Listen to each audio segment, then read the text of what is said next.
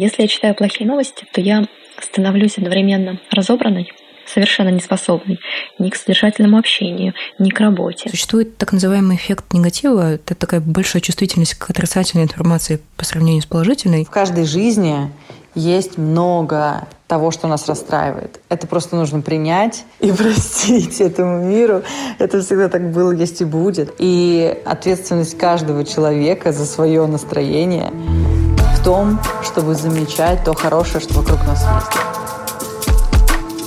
Всем привет! Вы слушаете короткий подкаст «Бумаги», с вами Вика Взятышева. В 2020 году, наверное, многие из нас заметили, что новости порой становится читать очень сложно. Коронавирус, кризис, протесты, тревожные сообщения поступают практически каждый день и заметно влияют на наше настроение и психологическое состояние. В сегодняшнем выпуске мы решили обсудить, как не сойти с ума в этом информационном потоке, сильно ли на нас влияет негативный контент и откуда берется запрос на хорошие новости. Об этом расскажут блогеры и журналисты, психолог, а также люди, которые сознательно изменили свое медиапотребление. Папа у меня всегда слушал новости по телевизору, по радио. И когда э, новости начинались, э, он всем говорил, так, молчать, начинаются новости, ни, ни звука, я слушаю. Или за ужином он э, читал газету. И я эту модель поведения перенимал и также постоянно слушал новости. Всегда, обязательно. Первый канал, 23.00, время, Николай Бабин – ведущий подкаста «Сила речи» и основатель подкаст-студии Venture Media в Екатеринбурге. Он рассказывает, что еще в юности привык читать и смотреть новости, и тогда же обратил внимание на то, как они влияют на его жизнь. Но уже во взрослом возрасте он переосмыслил свое потребление новостей. В то время, когда я слушал новости, я это впитывал в себя, и был постоянно один негатив. И когда я вставал,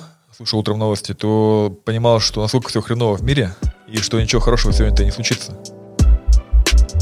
Сейчас Николай практически не смотрит телевизор, а новостную ленту в социальных сетях старается формировать самостоятельно. Например, при помощи лайков и дизлайков. В принципе, это мой лайфхак. Быть проактивным, не просто э, просматривать свою ленту новостей, а реагировать на нее. Когда я начал так делать, мне в первую очередь начали попадаться новости хорошие, позитивные. Это хорошо повлияло на мою жизнь. Я теперь вообще не завишу от э, мнения других людей, которые составляют эти новости. Я живу своей жизнью полной. Мне не важно, что там говорят по телевидению, еще и искажают факты. Готов ли отказаться от потребления новостного контента полностью? Да, готов, потому что я считаю, что реально важные новости, которые происходят в мире, они так или иначе меня найдут. А если они меня не найдут, значит, это было неважно. Если я читаю плохие новости, то я становлюсь одновременно разобранной, совершенно не способной ни к содержательному общению, ни к работе. И при этом я еще чувствую свою беспомощность. Новости, которые сообщают о глобальных проблемах, они настолько масштабнее всего, что происходит в моей жизни, что я чувствую себя беспомощной и одновременно обесцениваю все, что происходит сейчас в моей частной жизни. А это Инна Нурдавлятова, модератор креативных и стратегических сессий и мозговых штурмов. Не так давно она решила изменить свои привычки в потреблении новостей и выработала для себя несколько базовых правил. Я поняла, что я хочу быть в курсе значимых фактов, но не погружаться в них глубоко. Я решила, что новости буду получать из письменных источников, из разных интернет-изданий. Выбрала для себя два. Мне нравится, как они фильтруют новости, как э, они пишут, каким языком. Стараюсь не смотреть видео, потому что видео влияет сильно сильнее. Я поняла, что есть сферы, которые меня волнуют. Они очень большие. Одна я в них что-то радикально не изменю, но я могу какую-то небольшую посильную помощь оказывать. Например, это истории детей, которые оставлены в младенческом возрасте. И я отписалась от групп, которые постоянно публикуют такие истории, но приняла решение, какую небольшую регулярную помощь я могу оказывать таким детям. Иногда рука поднимается, чтобы сделать какой-то репост новости. Или рассказать что-нибудь приятелю. Ты слышал, что?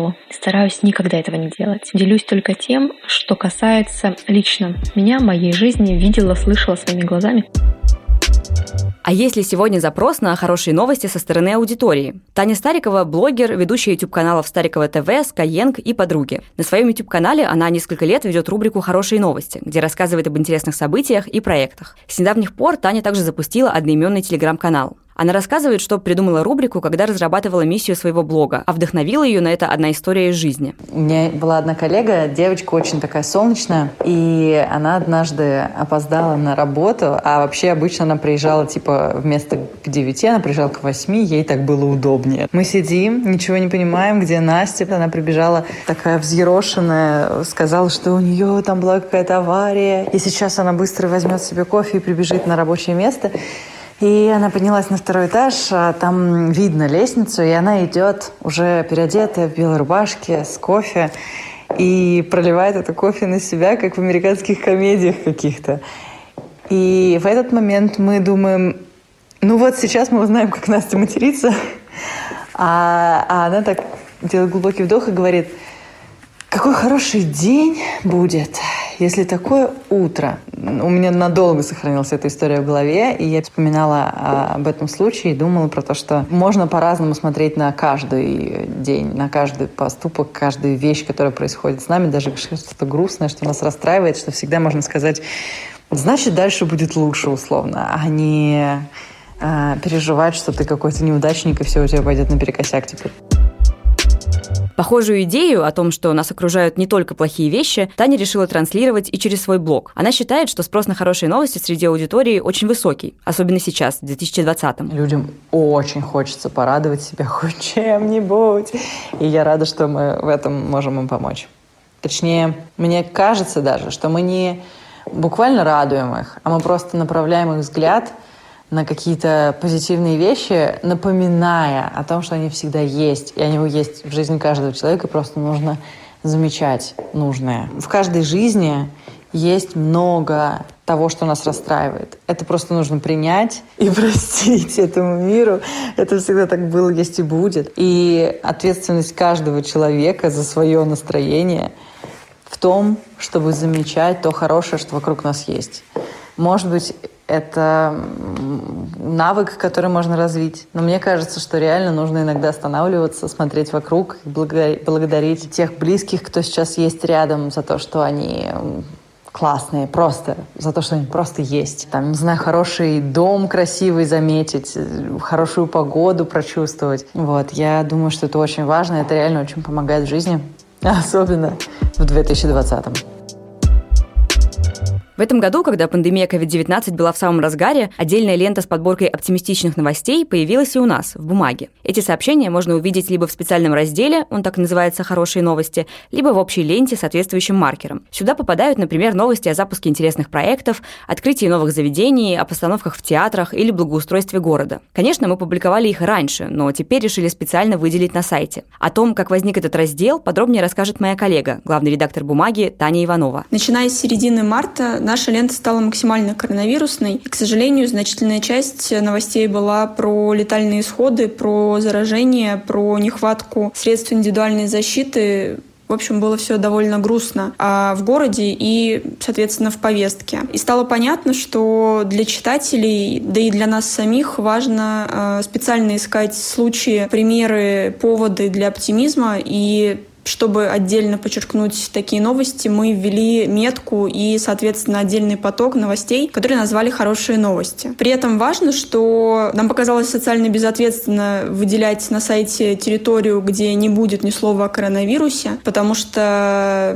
ну, это наша реальность, мы не можем делать вид, что этого нет, что ничего не происходит. Поэтому в нашем случае хорошие новости — это в том числе и новости про коронавирус. Это случаи, когда э, люди поддерживают поддерживают врачей, собирают им обеды. Это случаи, когда какие-то бизнесы запускают социально значимые проекты. Конечно, тогда мы получили активный, очень положительный фидбэк от наших э, читателей. Этого многим не хватало, и, честно говоря, это не хватало и нам самим. Э, в какой-то момент мы стали измерять э, дни, насколько они были хороши в числе, собственно, хороших новостей, сколько новостей с таким маркером у нас вышло в ленте.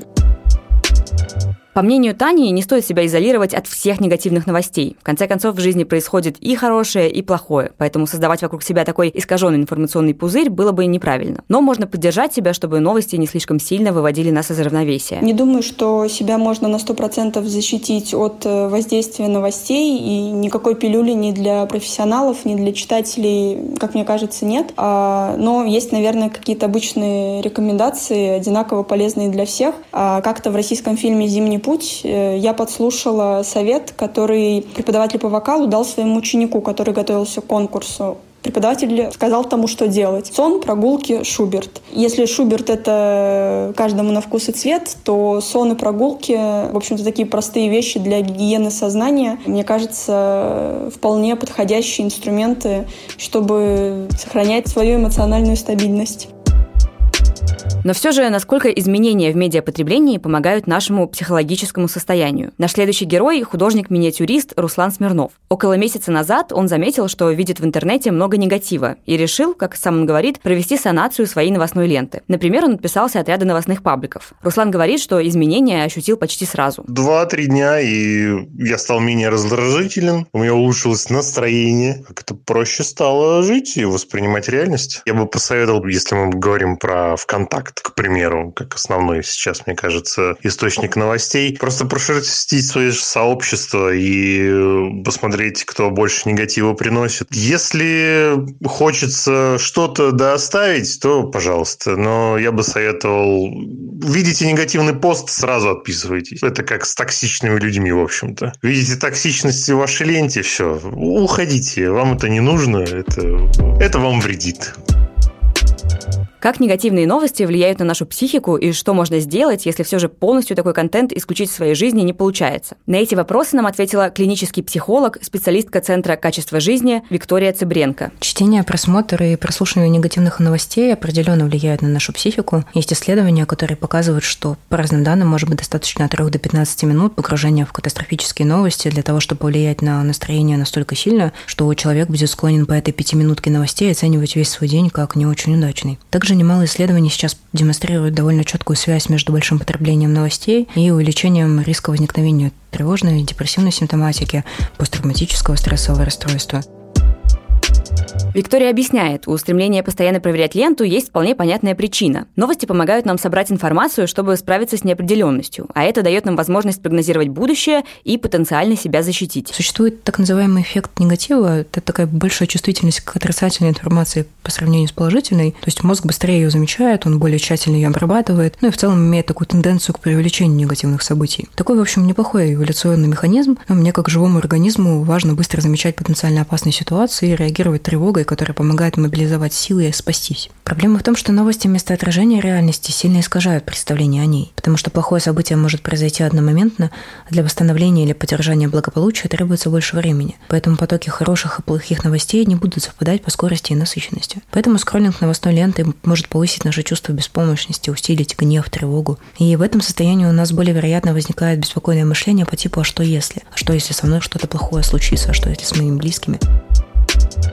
Однако такое прогнозирование разных катастрофических сценариев только усиливает тревогу. Поэтому Виктория советует осознанно подходить к потреблению медиаконтента. Основное правило – читать те новости, которые действительно важны для безопасности вас и ваших близких. Вторая рекомендация – это запланированное беспокойство. Если вы не готовы совсем отказаться от новостей, пусть для них хотя бы будет четко отведенное время. И хорошо, если хотя бы в одной соцсети, которую вы используете для отдыха и общения, не будет новостных каналов. Следующая рекомендация – это Пробуйте оценивать свое состояние перед тем, как включиться в прочтение очередного поста, прослушивание подкаста, просмотр новости, чтобы точно быть уверены, что сейчас это не будет перегрузом. И последняя рекомендация. Пусть беспокойство, грусть, злость протекает в активное полезное для вас действие. Если вы можете сейчас как-то повлиять на эту ситуацию, которая вызвала эти эмоции, то повлияйте. А если нет, то Переключитесь с этого беспокойного мышления на общение с людьми, прогулку, работу. Все что угодно, что позволяет вам чувствовать себя лучше, а не застревать в этом состоянии. На этом все. Над этим выпуском работали продюсеры Анастасия Симашкина и Ирина Садулина и звукорежиссер Денис Остромухов. Пока!